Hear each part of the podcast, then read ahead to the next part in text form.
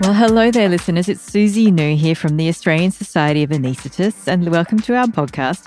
It's called Australian Anesthesia, and it's where we talk all things relevant to anesthesia in Australia. In this episode, I am chatting with George Yee, who is a first-year registrar in anesthesia in Melbourne. I can say from the outset it wasn't an easy process for George to get onto the anesthesia training program. And I know that there are a few of you out there who are also in the same position where you've applied for a job and you've missed out. I'm terribly sorry if you're in that position, but I do hope that there's something in this episode for you. George took a number of attempts to get on the program, and he shares with us the things that ultimately led to his success.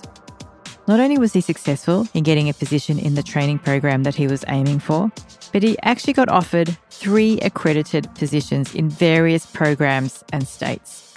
So his strategies did yield tangible results. For those of you who are already on the program or even completed your training, congratulations, well done. This episode might be another blast from the past. It certainly seems much more competitive to get on the program nowadays. So hopefully by listening to this episode, you'll be able to understand what some of our more junior colleagues are going through. All right, let's get into it. Thanks so much for doing this with me today. Yeah, thanks so much for having me. Your first year this year? Yes. Oh, good. How's it going? Yeah, no, really good. Good mix of different things, all the general things that you would expect, but also a lot of peds and obstetrics. Did my first epidural last week, so that was all really good fun. Oh, well done. Congratulations. These are some of the fun things you get to do when you're a first-year registrar. Yeah, exactly. So at what point did you realise that you wanted to become an anaesthetist? It was actually in my final year as a med student. I did an elective as part of medical school where they get you to follow a consultant around, and I essentially followed one of the anaesthetists there. Not to sound ungrateful for my medical education, but that rotation was by far the most enjoyable time I had during medical school. And I was thinking, wow, this is actually, I found what I wanted to do, because it was just such a great mix of procedural things, acute medicine, physiology, pharmacology. You give a drug, you see the effect. Oh, that's good. Oh, I'm so glad that you're on the program. That makes me very happy. So you knew from medical schools, did you start positioning your intern and second year jobs, et cetera, from then on with a goal of getting into anaesthesia? Yeah, so unfortunately, by the time I did the elective, I had already had my intern position. So I probably would have chosen a slightly different path.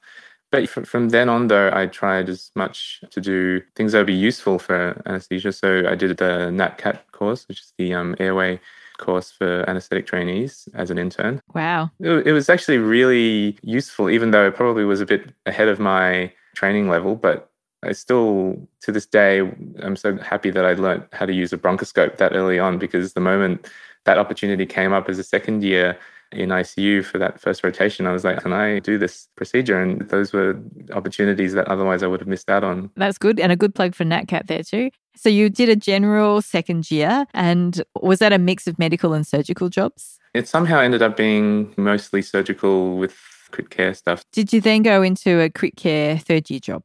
Correct. And so critical care jobs have a mix of I C U, anaesthesia and emergency. Yes. When is the earliest that you can apply to get on the anaesthetic training program? The college only requires two years after medical school before you're eligible to be part of the college to apply.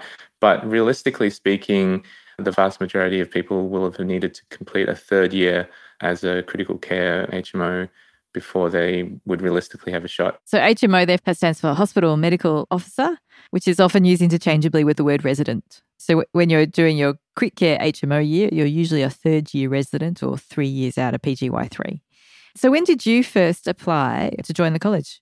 So the first time I put in an application was at the end of my second year, so as an H M O two, even though I essentially knew I didn't really have a shot. I'd asked around and said, is it going to put a dent in my chances? And the supervisor of training I spoke to said, no, no, no, like it shows you're interested. Based on your experience, you probably won't even get an interview, but it, it shows that you're keen, and there's nothing wrong with that. And you can practice putting together a C V and practice getting references together. So I did apply, but my proper application would have been after my critical care year. So you applied again in your crit care year? mm-hmm. to hopefully get on the next year. Mm. And we obviously know the outcome. Unfortunately, you didn't get a position at the time. Mm. Why do you think that was? Look, I've thought about this obviously a lot. And I think it's just a combination of things. I, I guess I didn't really know what I was up against. I probably underestimated the process. I had always heard people say, oh, if you get an interview, then the interview is all that matters. I just hadn't realized how much needed to go into it, because I, I was of the view that, having spoken to other, you know, anesthetists, they seemed to think that I was well suited for the role. And I thought, maybe if I just be myself in the interview, that's all it really ought to take, because that's who I've been in, in front of all these, you know, clinical supervisors. And if they've they seem to think I'm up for it, then that should be enough. I was gravely mistaken uh, because I think, yes, there is value in being yourself, but this process is so competitive. The margins are, th- are so thin between people.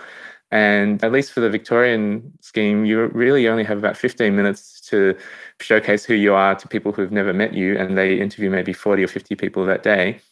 If you really want to stand out, you do need to go the extra mile and prepare potentially months in advance. I didn't realize what actually really needed to go into it. And ultimately, that's probably a product that I didn't speak to enough people to get that understanding. So while we're talking about the interview, can you describe what it's like and what your strategy was for it? Yeah, so it's really the build-up of it, and the anticipation can really get your nerves going. So potentially working out strategies to manage those if that's something that you have found inhibits your performance. But in terms of the actual content and how you structure the interview, I think there's this growing trend towards these behavioural type interviews where they say, oh, tell us about a time when you had a conflict with a colleague or something or other. What I found is the STAR-L method. Essentially, you start with what the situation was, painting a brief picture, telling the interviewers what the task had to be done was, and then the action, which is what you did. A big challenge is to try and keep these answers succinct and easy to follow as possible, because you only really do have a two or three minute um, window to essentially give this whole answer. Probably the most important aspects of it is the R and the L, which is the results of what you did and what you really learned from the experience. And potentially that last part could be by far and away the most important aspect. And I've actually had a supervisor of training say that one of the candidates during their interview gave a response that was essentially they'd made an error and it caused X, Y, Z consequences. And it was how they dealt with it with the patient, with their senior colleagues, what they learned, and how they now will never repeat those mistakes again. That was what made the answer really compelling. And obviously there's potential risks with going down this path of saying that you've made a mistake, but being genuine, open, and having those fairly impactful answers can actually be quite effective in the interview. That's a really good point. We don't expect people to be perfect, but we really love to see that people have the capacity to learn. Absolutely. And also, don't forget, there's other aspects that are the in vogue topics that you could potentially read about yourself as well. So the A S A magazine will have all these current topics of discussion. A couple of years ago, I was asked a question about environmental sustainability and how the anaesthetist, you know, plays a role in that. These are all topics that you can read about and prepare for. And it's not just all about the typical interview questions as well. Yeah, good point. Our most recent issue of Australian Anesthetists was on the National Scientific Congress. This is always what our October or September edition is about. And I wrote a lot about sexual harassment and gender inequities mm. in anesthesia. So maybe mm. that might come up as an interview question. Who knows? Mm. I've got nothing to do with the interview, so please don't take that as a hint. I should mention that we have that recording from the session that we did earlier in the year with Lynn Hemmings, who's the interview expert. So people can go back and watch that if they want to have a brush up on how to approach the interview. And she does talk about the STAR technique. I haven't heard it called the STAR-L technique, but of course that makes sense. When you weren't successful, did you get any feedback as to why? Mm. Yeah, I did. I did. And essentially it came down to small areas that I need to improve on in my C V, but mostly the interview performance. The feedback that I got was, we thought you looked a bit miserable or uh, uninterested during the interview. We want you to show more enthusiasm and want you to smile more. And I just recalled thinking back to the interview going, oh my God, my entire time I was just trying to come up with a coherent answer. Who gives you the feedback? Supervisor of training who was on the interview panel. I, I sought them out and, and spoke to them. But certainly it's fairly typical for them to be happy to give you feedback. So certainly reach out to them. How many interviewers are there on the panel? For Victoria, I believe it's five. For other states, it has varied, but it's usually four or five. And they're essentially just different anesthetists representing different hospitals within the same network. And would you expect that you might know one or two people on the panel? Yeah, I think it's relatively common, especially if you've been around a little bit. You would certainly recognise a few. And at least in the Victorian one, they do tend to not actively score you if they know you from that parent hospital to try and be a bit more impartial. So let's move forward. So you're P G Y six now. Mm-hmm. When did you apply to get onto the program this most recent time? Uh, yeah, so this time the application would have been submitted around June twenty twenty, and it was essentially my third attempt. I didn't want to really take any chances. I kind of went all out and applied for every training scheme across the ANZCA network. So what's that, four in New Zealand, plus Victoria, South Australia, Western Australia, A C T and Tasmania. So I applied for all of them. That whole process forced me to go through a lot of extra material, thinking up answers to certain questions that I workshopped and refined in order to put down as written answers for a lot of the applications, and that helped the interview performance as well. You sound like you were seriously considering if you got a job into one of these training programs, you would have moved. Correct, because I realised that I would be happier in a different state doing this specialty than I would be staying at home but doing something else. Wow, there you go. That's a great realisation to have as well. It's a great specialty and welcome. What did you do? What were the keys to your success this time around? I think this time I, number one, filled in any holes that I had in my C V or any weaknesses. So early twenty nineteen, I started working on a research project as first author. Although I didn't anticipate it taking that long, it did eventually get published. Well done. Published uh, in March this year. So it did take a good while. Yep. Congratulations, though. Thank you. Thank you. Another aspect was trying to maintain connections with people who could be a referee. And one of the years when I was working as an I C U registrar, I came back on days off and just did some extra lists in theatre. One, just to get experience and because genuinely it was just a lot of fun to do anaesthesia. And two is to try and keep connected um, with referees who could then actually remember, oh, actually, I know who you are, or actually support you and going to bat for you a bit because they obviously see that you're keen and, and you can demonstrate that you're capable as well. So I think that was something probably a little bit un- unusual to essentially volunteer your time. What are your thoughts on picking the right referee? I think it can be very tempting to choose the person with the really fancy title, the head of department or the professor. But in the end, if you pick a consultant anaesthetist that you've worked with a lot, they know you and they genuinely support you. And you'll know because they're the ones who will randomly text you out of the blue saying how things going, or are the ones who will say they're going to do something for you and actually do it straight away. If they're able to actually write relevant and pertinent things in the comments of these referee forms, it'll make you stand out a lot more than someone who just gives you five out of five for everything and says, this is an excellent candidate, full stop. That it will, will make a much bigger impact on your application. Anything else? So you did some research, which is pretty incredible amount of research to actually also be published. You came and volunteered your time. And then the main thing, I guess, was interview. Part of it was just putting my head down and writing out answers to all these sample questions that obviously float around everywhere, and trying to cover every possible answer because it might seem excessive, but if you do have a mental framework for every question that has previously been asked, there's a good chance they will ask something similar and you actually have something that you can come up with and you don't need to spend time and effort structuring your answer. And I would also admit that I'm probably a bit, a bit on the shy side, I'm a bit introverted, and the whole experience of sitting in front of five different people who are staring at you and you're trying to come up with a reasonable, succinct answer in two minutes while still conveying this sense of enthusiasm and everything is, is really challenging. And I, I kind of sat down and either practiced with colleagues and friends or just got my selfie camera up on my phone and recorded myself uh, doing practice interview questions and just repeated that process over and over, trying to figure out what aspects I can improve on. Ultimately, interviewing is a skill and it can be practiced, it can be learned and improved upon over time. I think I hear a few things there, that you spent a lot of time looking at yourself and what your strengths and your weaknesses were, and then really honing in on your weaknesses to strengthen them, which paid off, which is great. And I think there's a lot of reflection that goes in that, which will stand you well, not just for this process, but I think into the future. But then I also hear that you worked incredibly hard, publishing a paper, working voluntarily. Do you think others have had to also work that hard? Is this across the board?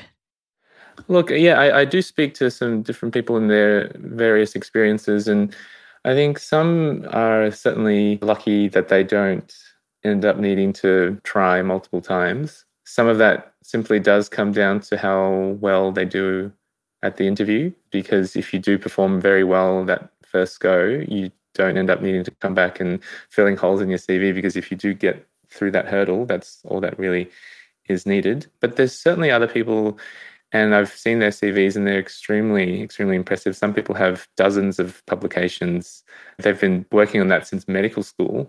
Wow. That's not generally, though. No, no. It, I don't think it's every second person, but, you know, they're, they're certainly out there. Wow. And, yeah, and some of them have had some time working as a surgical registrar or things like that, and they've decided, actually, this is not the life for me, and they've come back to follow a different path, and they've accrued a lot of impressive things on their C V as well. And, and throwing their hat in the ring is a significant factor when they do have to sit down and pick out of a list of a hundred or so extremely worthy applicants. And it, it's very hard to just say, oh, we won't worry too much about one person having a PhD and the other one not. When you first applied and you weren't successful, what did you do in terms of approaching work? What were your thoughts about what jobs you were going to do? Yeah, so I have to admit, I was so optimistic the first time round that I probably didn't plan enough backup options. It, it, it was a classic case of hubris, and I en- ended up really scrambling for a bit, trying to figure out what I was going to do, because I thought that my chances for the training program were quite good. I, I think I applied for maybe one or two backup jobs, and that was it. I always knew that one of the pathways might be to work as an intensive care registrar, but I hadn't actually actively applied for those positions. Um, so it was, you know, a bit of a shock that I found myself in that situation. I was really quite lucky that there was a vacancy due to, I think it was maternity leave or something to that effect. So what I would say to people is always hope for the best, but plan for the very worst. Always have a plan A, B, C, D, and E. You're sounding like an anaesthetist there. That's right. And, and and I think over time, that kind of sense of maturity does come. Because I, I can imagine that there might be this feeling of, okay, I didn't get the job that I want. Mm. I've now got to spend a year doing something, but I want to make that time count. I C U registrar job is one option. Mm. Do you know what other options there are that people might consider? Yeah, at least in Victoria, there's a small handful of both single-year accredited as well as non-accredited anaesthetic registrar jobs. So they're kind of scattered around the place. There probably is some degree of hesitancy from certain intensive care units around the place that they're wanting to prioritise people who are committed to the I C U training program rather than people who are wanting to do anaesthesia. Otherwise, they're always, you know, looking for E D registrars, and especially people with airway skills. And so that certainly is another pathway. The main thing in the end really is to maintain those connections to the anaesthetic world. And there, there might be more around the country, I suppose. Yeah, yeah. There, there's several uh, unaccredited positions throughout New South Wales as well. They're all independent, like separate applications. So how would people go about finding out about these jobs that are single year accredited or non-accredited jobs? You should be able to find them online through the usual job search websites. The college doesn't tend to advertise them on their own website, the unaccredited ones. Otherwise, word of mouth has been where I've gotten knowledge of some of these positions. And certainly for New South Wales, their unaccredited ones are all on the New South Wales Health website, so they do pop up there. Okay, that's good to know. Yeah, yeah. I was initially made aware through word of mouth, but they certainly do exist if you search for them. Speaking of word of mouth, where did you go to find out information about how to get on the program? A lot of the stuff that I figured out initially was either through speaking to friends or colleagues who were already on training, or the Victorian program has an information session that I think they run in May, which is fairly useful. They run through a lot of what the requirements are and what they're looking for and how the process works and what they want from your C V and all that kind of stuff. And, and they have a Facebook page as well. There's always the official stance, and then you speak to trainees who've gone through the process and they will give you their kind of view. But I think that you got to be on the ground and talking to people, and that's going to be the most important way of finding that kind of information. So it sounds like there's a couple of things there. That the best thing is just to keep talking and keep asking people. Get as many different opinions as you can. There's a few different places you can go for information, depending on the different states. So be prepared to look at things like official sites, but also things like Facebook.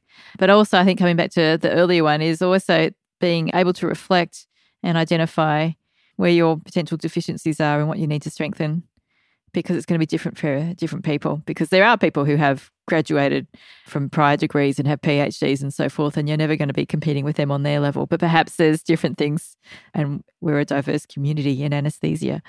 We haven't talked about courses. What are your thoughts there about doing things like A L S Basic, E M S T, E M A C, et cetera? People who don't know those acronyms, there are a whole bunch of courses that you can do, short courses, two, three-day courses related to anaesthesia. Overall, what I would say is try only to do courses that will actually make a meaningful impact in your day-to-day practice, unless you're actually going to have opportunities to, say, do echocardiography. Probably don't jump to doing something like that, because it's going to be a time commitment, an energy commitment, and unless you practice the skill, you will forget it all. And it might look good on your C V, but your time could be better spent doing something else. Certainly, though, would recommend A L S too for anyone who's interested in anaesthesia, because those skills are incredibly important and you're going to need it for the entirety of your career, regardless of what field of medicine you do, really. If you're interested and have the time and energy, airway courses are very useful. They can be somewhat advanced, but if you are interested in the area, you will find it absolutely fascinating. So I certainly would recommend airway courses.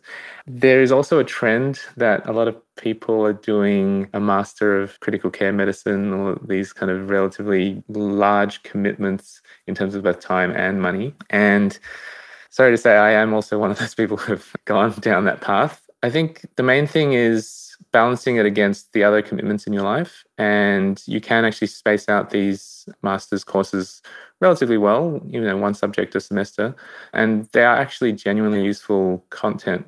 I've done physiology for anaesthesia, pharmacology for anaesthesia, hemostasis, acute pain. These are very clinically relevant things, whether you're working in intensive care or, or anaesthesia, and you can actually apply that knowledge. And it does form a basis when you come back around to study for the primary exam. It actually is useful, even though it might seem like, oh, it's just a fancy thing to put on your C V. Wow, I have not heard about that master's degree in particular. I know there's a master's of periop medicine, but times times are changing. Mm. I know also some people add a different dimension to their C V by saying that they're interested in teaching, and they do these short courses like A L S and then are invited back as an instructor. Yes. Did you go down that path, or have you got any thoughts on that?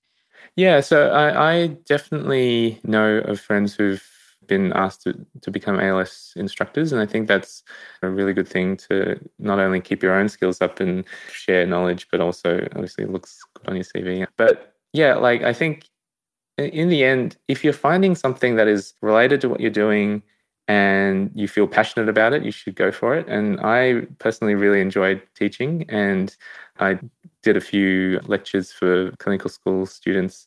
It was a lot of fun getting quite positive feedback from people, and it's a great learning experience for yourself as well. Moving on, as I said at the start, people would have just found out whether they've got on the training program for next year or not. For the people who have got on the training program, what would you say to them? Yeah, I would say a huge congratulations. You've made it. It's very likely has been quite challenging. But the thing is, it, it's really only just beginning, and the primary exam is sitting there waiting for you. I, I guess probably the first thing now is figuring out what you want to do next in terms of, do you really hunker down and try and study straight away and try and sit it as early as you can? Or do you try and take a breather and relax and then really start ramping up and sit at the second possible sitting? And that is a very difficult decision. I've done a whole podcast episode on that very question. So I guess go and listen to that one. What would you say to the people who unfortunately have missed out? Mm. Well, I would say is, I know how you feel. I've been there, and it is not a uh, nice place to be. But I think if you really know that this is the field for you, don't give up, because there is light at the end of the tunnel. And in very much the same way that if you're attempting a difficult intubation, if you have trouble the first go, make sure you actually make some meaningful changes and optimize everything as much as possible before trying again, and sit down, reflect on everything that goes into the application and break it down into each of its components and each of the components within those, and say, well, what are my strengths? How can I capitalize on those? But also, what are my weaknesses, and how how can I actually address them from the ground up? Definitely stay positive and look to the future, because you, you never know what's going to happen. Oh, good advice there, George. I should add also, I suppose, last year was the first year that the A S A had a P M E T, pre-vocational and medical education training event, for exactly that, to help people try and get that information that you were talking about before, of talking with colleagues about how they got on the program, and also help with interview skills and so forth. So hopefully we can continue to support people who are in that position of trying to get on the program. Yeah, absolutely. And and also thanks to you for joining in on that event. I think you were one of our panellists. Did a great job. Oh, thank you. Very happy to help. Is there anything else that you want to say for people who are trying to get on the program or just starting out on the program? Yeah, look, reflecting on my journey and what I didn't realize the importance of earlier on is that it, it's finding this combination of positivity, confidence, and perseverance in those times when you feel a bit beaten down by the process, and building yourself back up with those things is is really important. So finding something that you really enjoy and working on building that sense of achievement back up, and working through and getting over that negativity, because it, it can definitely cycle and spin out of control if you if you let it. Take the time to center yourself again, because you will feel shaken, and it, it's not a reflection on you to say you're not suited for this profession. That's not the message. It might feel like that, but it's, it's just a matter of mathematics, and there are so many people who are worthy of being part of the training program, but only so few positions, and someone is going to be disappointed. But if you let that weigh on you and consume you, then that's not going to lead anywhere good. What did you do to remain positive? I think the COVID lockdown last year came at a reasonable time for me. With all the extra spare time, I actually channeled that into physical fitness. And I started from basically not being able to run. And then eventually, after about six months, I did a half marathon. Well done. Well Thank done. you. And that, that sense of achievement and doing something good for yourself really helped with building my own confidence and my positivity. And it does actually also require a lot of perseverance. And those things are the same qualities that you really need for, for this application process, but also for the specialty in itself. That's good advice for life in general. It takes that self-reflection, but looking for something that you find gives you confidence. You get those small wins. They further build your confidence and, and then can restore your positivity. Yeah. Good advice, and, and perhaps very sage at this time as well, as we're facing rising COVID numbers and just a crazy amount of work in areas that we don't normally work in. Absolutely. Well, that was great. It's been wonderful chatting with you. I hope by getting this out there, we can help restore some people's positivity and also just give people some insights into what it's like getting onto the anaesthetic training program nowadays. So thank you for your time today. Thanks so much for having me. Well, thank you, George, for such a candid and genuine look at what it took for you to get onto the program. I hope you enjoyed listening to that conversation as much as I enjoyed having it with George. And I really do wish him, as well as everyone who got on the program, all the best with their studies for the first part exam. We did mention a number of resources there for people who are trying to get on the program. So the first one is that earlier this year, we had an event with Doctor Lynn Hemmings, who's a medical education advisor from Tasmania, who shared with us her tips for how to ace the interview. We still have the recording of that, and that is available on the A S A website, and I'll put a link to that in the show notes. What we also provided at that event was a chance to meet registrars. We also hosted a second event where people could meet registrars and hear from them directly about what they did to get on the program, because it differs slightly from state to state. Now, neither of those networking events were recorded. You had to be there if you wanted those tips. We are looking to holding similar events in twenty twenty-two. So if you'd like to be notified of them, then you will if you're an A S A member. Becoming an A S A member is free for pre-vocational doctors. And again, I'll put a link to the joining form in the show notes. You do need to find an anaesthetist who is an A S A member to vouch for you, but hopefully that gets you expressing your interest in anaesthesia. Another benefit of membership is that you will get a copy of the Australian Anaesthetist magazine, which George mentioned earlier in the podcast. That is one of the publications that the A S A produces. It's like a coffee table style magazine, but it's where you'll be able to read about some of the topics that are being discussed in anaesthetic circles at the moment, such as I mentioned, gender equity. It comes out four times a year and is available online as well as a printed version for members. If you have any other queries or questions about getting on the program, then please do shoot them through to us. The best email is a s a at a s a dot org dot a u. Until then, I hope you're staying positive, I hope you're staying well, and as always, hope you're staying safe out there. This episode of the Australian Anesthesia Podcast was produced by the Australian Society of Anesthetists, otherwise known as the A S A. More episodes can be found on the A S A website, a s a dot org dot a u. Don't forget to follow or subscribe to receive the latest episodes, and of course, you're welcome to share them as widely as you wish. Please send any feedback to the A S A by emailing a s a at a s a dot org dot a u. Music was by Mark Suss, and we hope you enjoyed listening.